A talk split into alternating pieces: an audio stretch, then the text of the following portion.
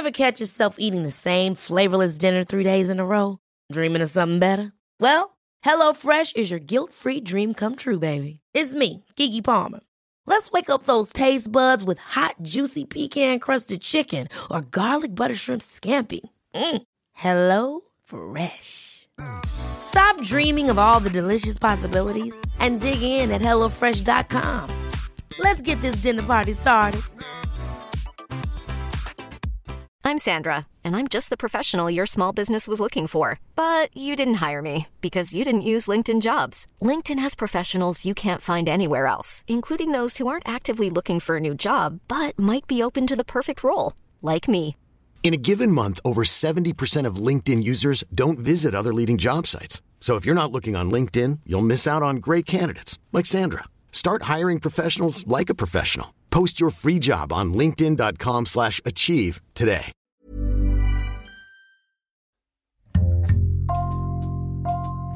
Bonjour, c'est Jules Lavie pour Code Source, le podcast d'actualité du Parisien. Il vient de surprendre tout le monde en rappelant Karim Benzema. Il est l'un des trois, avec euh, l'Allemand Franz Beckenbauer et le Brésilien Mario Zagallo, à avoir remporté la Coupe du Monde de football en tant que joueur et en tant qu'entraîneur. À l'occasion de l'Euro disputé du 11 juin au 11 juillet dans 11 villes européennes, Code Source brosse aujourd'hui le portrait du sélectionneur des Bleus, Didier Deschamps, avec Harold Marchetti, journaliste au service des sports du Parisien, en charge de l'équipe de France de football.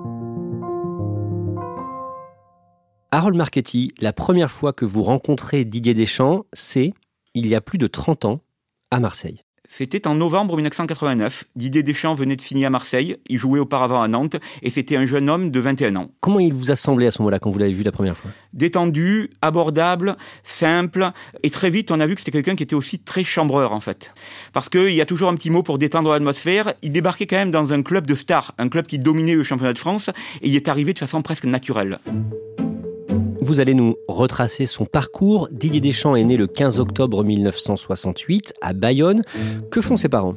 Son père Pierre est peintre et sa maman Ginette est vendeuse. En fait, elle vend de la laine. Il grandit très vite, mais sa croissance s'arrête très jeune, quand il a 12 ans. C'est paradoxal parce que dans les équipes de jeunes, il dépassait ses partenaires d'une tête et effectivement, il a atteint sa taille adulte d'un mètre 74, 75 à l'âge de 12 ou 13 ans. Quand il est adolescent, il est boulimique de sport. Ah, il fait tout. Il touche à tout. Il fait de la pelote basque, il fait du hand, il fait de la course.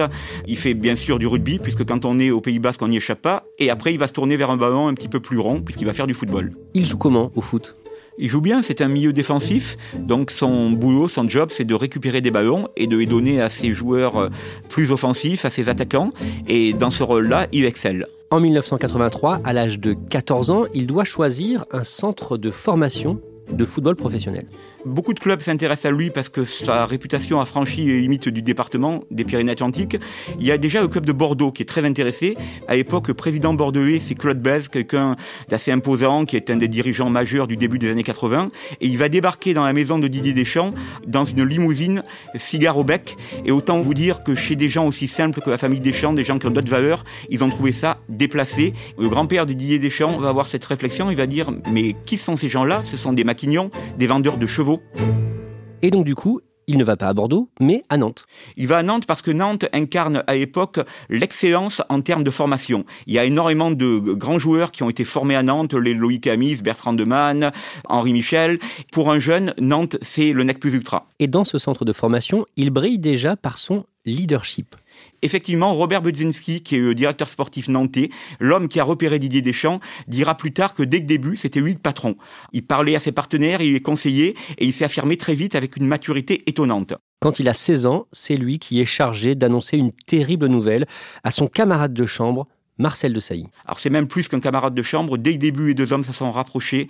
De Sailly dira toujours Je suis le frère noir de Didier. Et effectivement, Seth Adancor, c'est le nom du demi-frère de Marcel de Sailly, vient de décéder dans un accident de voiture. Et à ce moment-là, personne n'ose annoncer à Marcel que son frère vient de mourir. Et c'est Didier Deschamps qui va s'en charger. Je suis en sélection. On est euh, dans un tournoi des moins de 17. Euh, alors on dit junior peut-être à, à ce moment-là. Et euh, à Monaco, dans cet hôtel, je me rappellerai toujours, ah en bord de mer. Je voyais plein de gens agités, etc. Et, euh, Et bon, on finit par remonter dans les chambres et je vois Didier arriver.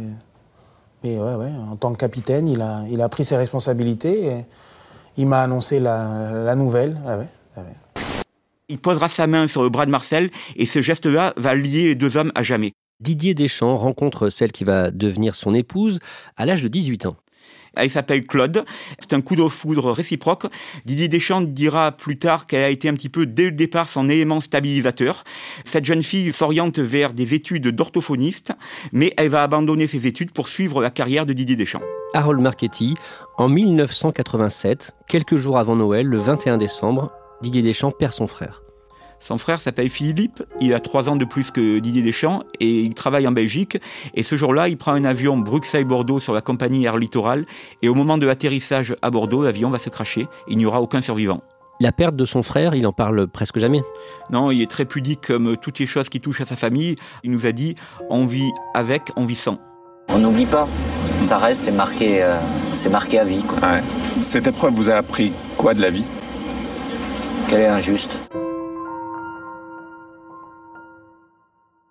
En 1989, il arrive à l'OM, c'est donc là que vous commencez euh, à le suivre, mais à l'Olympique de Marseille, ça se passe mal avec Bernard Tapie.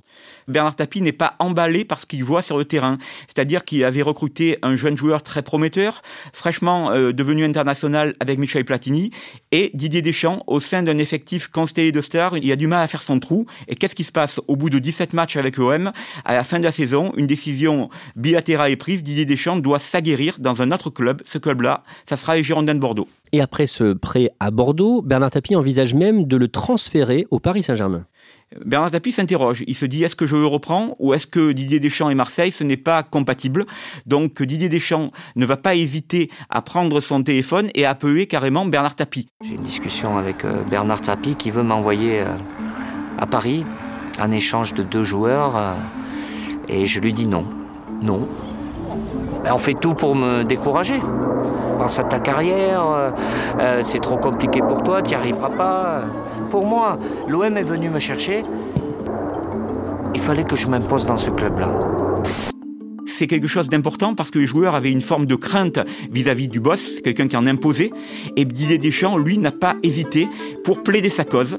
Il va en découler une discussion à peu près d'une heure entre les deux hommes. Et au final, on va dire que Didier Deschamps va se montrer persuasif et Bernard Tapie va lui dire, eh bien écoute, ok, tu m'as convaincu, maintenant tu dois faire tes preuves sur le terrain. Et c'est ce qu'il fait, il va devenir un élément essentiel du dispositif marseillais.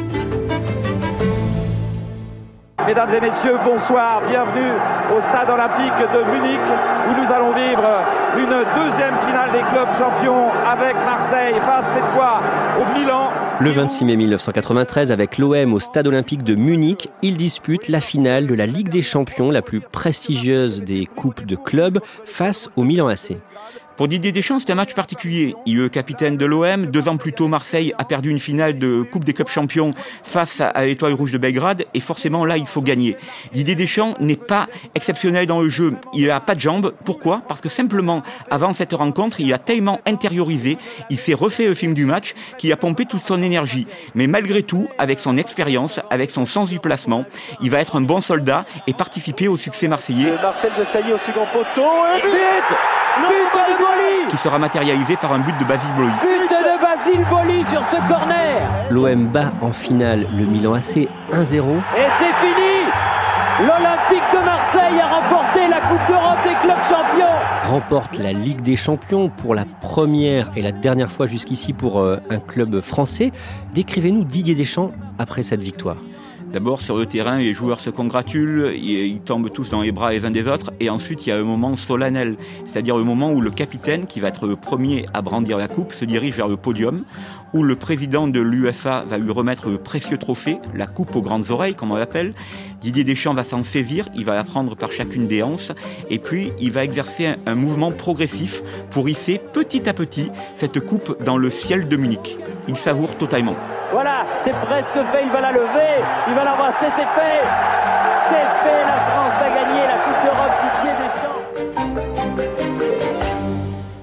Pourquoi est-ce qu'il fait ça? Pourquoi est-ce qu'il prend son temps? Simplement parce qu'il sait que c'est un moment exceptionnel. À ce stade de sa carrière, il ne sait pas s'il y aura l'occasion de brandir d'autres trophées. Et bien avant ce match, Michel Platini, l'ancien stratège des Bleus, ex-sélectionneur également de l'équipe de France, lui avait dit si tu dois brandir une coupe, prends ton temps, savoure, jubile intérieurement, parce que ce sont des moments très courts et il faut en profiter au maximum.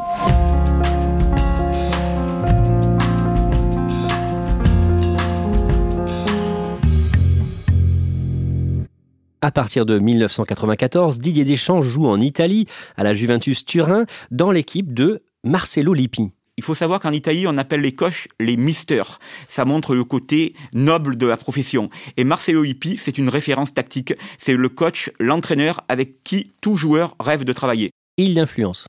Il va retenir ces longues discussions tactiques, cette capacité à changer de schéma de jeu en cours de match selon la situation. Tout ça, il va s'en imprégner et il va le garder dans un coin de sa tête. Au printemps 1996, le 22 mai, Didier Deschamps dispute une nouvelle finale de la Ligue des Champions, cette fois sous le maillot de la Juventus, face à l'Ajax Amsterdam. Et c'est un nouveau succès. L'équipe de la Juventus va s'imposer très difficilement, certes, puisqu'il y a un partout à la fin du temps réglementaire, un partout à la fin de la prolongation, et ça va se jouer au tir au but. Dans cet exercice, les Turinois vont se montrer plus habiles que les Néerlandais. Et pour Didier Deschamps, c'est la deuxième conquête d'une Ligue des Champions. Harold Marchetti ont fait un saut dans le temps de deux ans pour évoquer une autre finale, la finale de la Coupe du Monde 1998 à Saint-Denis au Stade de France. D'un mot d'abord, pendant ce mondial, il a beaucoup d'importance dans le vestiaire, par exemple à la mi-temps du match France-Croatie, la demi-finale. Il faut se rappeler de ce match. À la mi-temps de France-Croatie, il y a 0-0, mais surtout, l'équipe de France vient de se faire bouger par la sélection croate lors des 20 dernières minutes. Et quand les joueurs retournent au vestiaire, le premier à prendre la parole, c'est Aimé Jacquet. Aimé Jacquet, le sélectionneur, bien sûr. On peut plus jouer à la foot Impossible Ou on remonte tout simplement, ou on redescend d'un cran. C'est comme vous voulez. Vous prenez le choix. Et au bout d'un moment, Didier Deschamps à son tour va prendre la parole et il va donc conseiller ses partenaires, les repositionner, leur dire qu'il faut absolument pas qu'il y ait trop d'écart entre les défenseurs et les attaquants. On revient tous serrés et après on sort, mais ensemble. Si Zizou sort à droite ou Thierry, tous ensemble, on suit derrière. Autrement, on va mourir. Hein. Il va y remotiver et rebooster. En seconde période, Lilian Thuram, qui est un défenseur, marquera deux buts et Didier Deschamps avait eu un discours très particulier avec lui à la mi-temps de ce match. On a l'impression que ses mots ont porté et Lilian a réussi chose. Et donc la France bat la Croatie et se qualifie pour euh, la finale, finale face au Brésil le 12 juillet 1998. Que se dit Didier Deschamps au matin de la finale? En fait, il est convaincu que l'équipe de France va gagner ce match. C'est un pressentiment qui peut habiter parfois un champion. C'est pas euh, évident pour tous les pronostiqueurs et les suiveurs parce qu'en face, c'est quand même le Brésil, c'est-à-dire la nation référence du football, avec Ronaldo et euh, Cafu, toutes les stars brésiliennes. Mais Didier Deschamps est convaincu que les Bleus ont fait le plus difficile et que cette finale, elle est pour eux. Petit et but et Troisième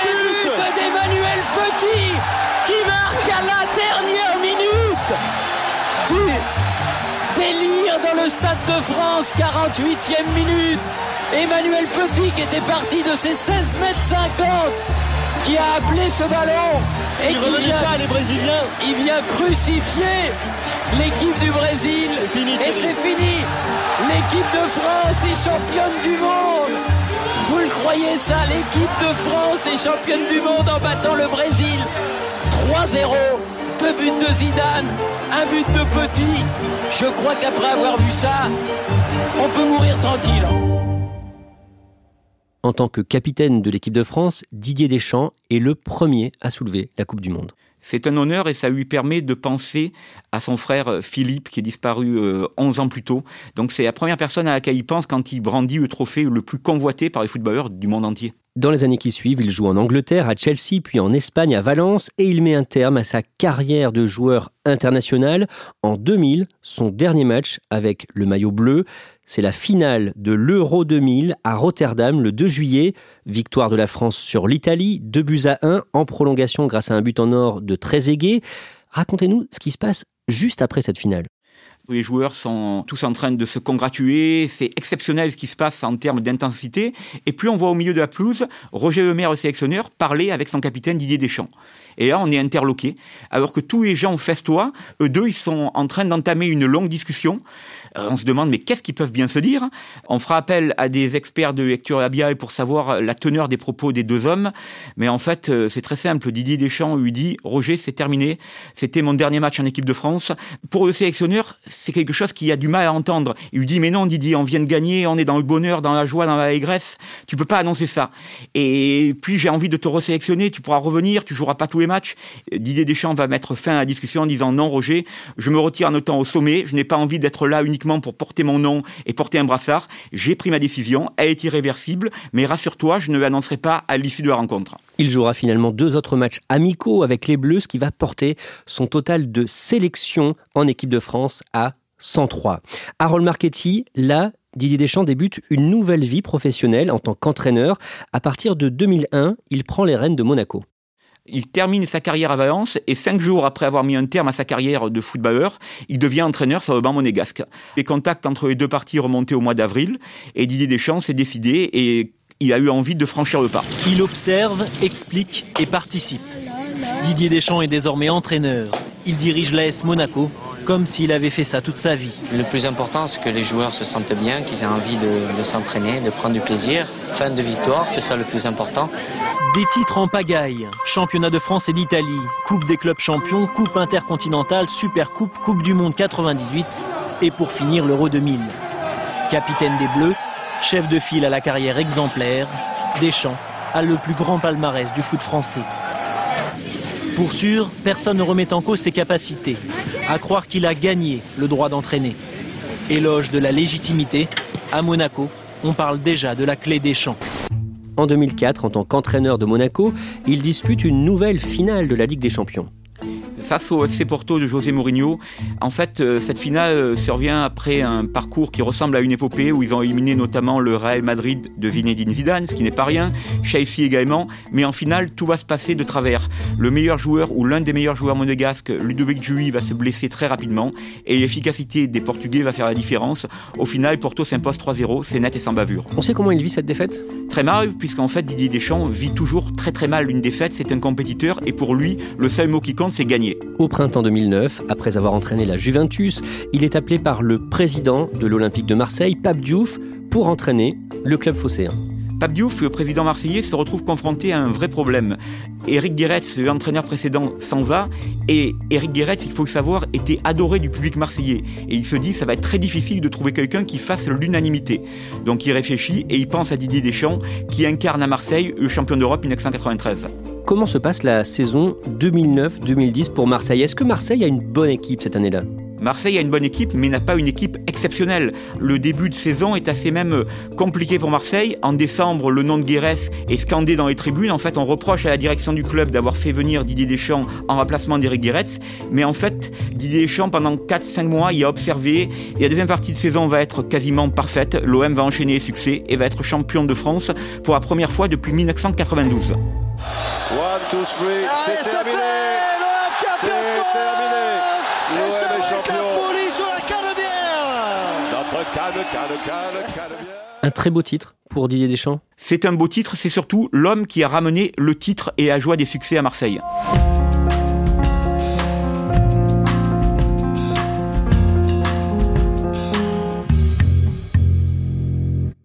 Le dimanche 8 juillet 2012, Didier Deschamps est nommé sélectionneur de l'équipe de France. On est deux ans après le fiasco de Naïsna, le mondial 2010 en Afrique du Sud catastrophique pour les Bleus, avec notamment la grève du bus.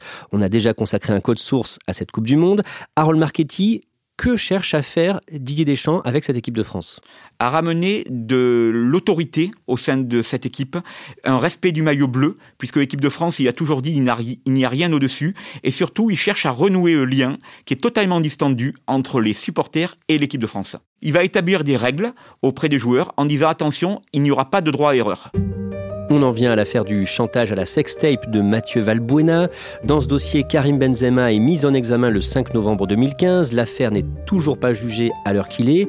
Harold Marchetti, à l'époque, l'affaire fait réagir jusqu'au Premier ministre Manuel Valls. Karim Benzema, du coup, n'est plus appelé à jouer en équipe de France. Et l'année suivante, le 1er juin 2016, dans une interview accordée à un journal espagnol, il accuse Didier Deschamps d'avoir cédé à, je cite, une partie raciste de la France. La question qui lui est posée, c'est Didier Deschamps est-il raciste? Il répond non, mais il a cédé à une partie raciste de la France. Et naturellement, cette déclaration-là va faire l'objet d'une déflagration. Et comment Didier Deschamps réagit à ces propos? Comment est-ce qu'il vit ça?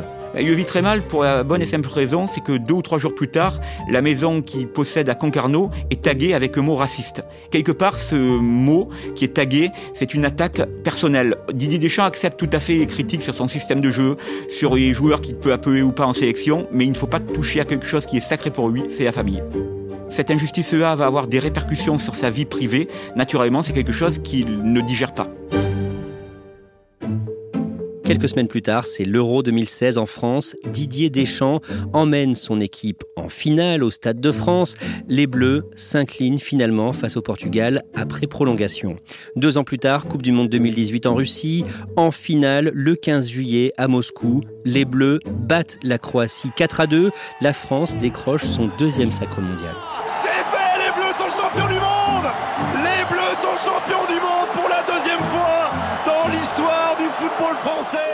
Déjà, chapeau à tous, vous êtes sur le toit du monde pendant 4 ans. Chacun d'entre vous, dans les jours, dans les semaines, dans les mois, dans les années à venir, vous emprunterez sans doute des routes différentes. Mais vous serez liés à vie par rapport à cette coupe-là, les mecs. Et la deuxième chose, qui concerne vous les joueurs et tout le staff, c'est qu'à partir de ce soir, vous n'êtes plus les mêmes, les mecs. Vous savez pourquoi? Champion du monde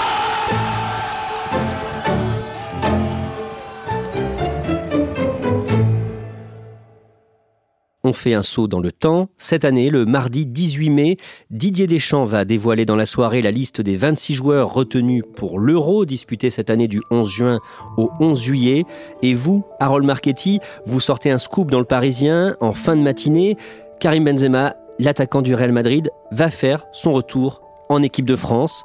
L'information est confirmée le soir même sur TF1 et M6 par le sélectionneur. Attaquant Karim Benzema Comment est-ce qu'il explique cette décision à la télévision Didier Deschamps dit que c'est un non-événement et il explique aussi que ce sont les circonstances qui ont dicté son choix. Didier Deschamps raisonne toujours en termes de compétitivité et d'intérêt supérieur de l'équipe de France. Il s'est rendu compte qu'offensivement, il manquait quelqu'un. Euh, Olivier Giroud ne jouait pratiquement plus à Chelsea. Euh, Antoine Griezmann fait une saison très mitigée et il n'y reste que Kylian Mbappé. Ce n'est pas suffisant pour Didier Deschamps et il se dit qu'il y a un joueur qui vient d'accomplir certainement la meilleure saison de sa carrière c'est Karim Benzema. Les deux hommes vont se voir en amont du, du 18 mai. Ils vont discuter, mettre à plat certaines choses et naturellement, au nom de la logique sportive, Didier Deschamps va rappeler Karim Benzema. Cette décision, qu'est-ce qu'elle nous dit de Didier Deschamps finalement? Elle montre avant tout que Didier Deschamps est quelqu'un de pragmatique. Il fait passer toujours l'intérêt supérieur de l'équipe de France avant son propre intérêt. Il avait montré par le passé avec des joueurs comme Gignac ou Atem Ben Arfa. Et là, il n'hésite pas à rappeler Karim Benzema, tout simplement parce qu'avec Karim Benzema, l'équipe de France sera encore meilleure.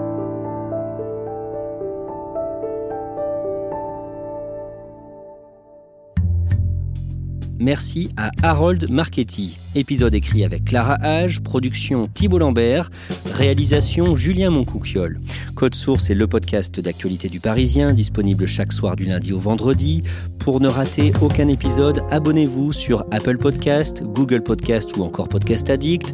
N'hésitez pas à nous écrire directement, code source at leparisien.fr. Et puis si vous aimez Code Source, dites-le nous en laissant des petites étoiles ou un commentaire sur votre application préférée.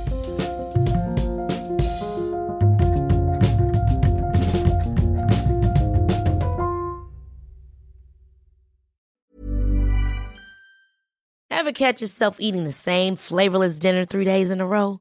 Dreaming of something better? Well, HelloFresh is your guilt-free dream come true, baby. It's me, Kiki Palmer.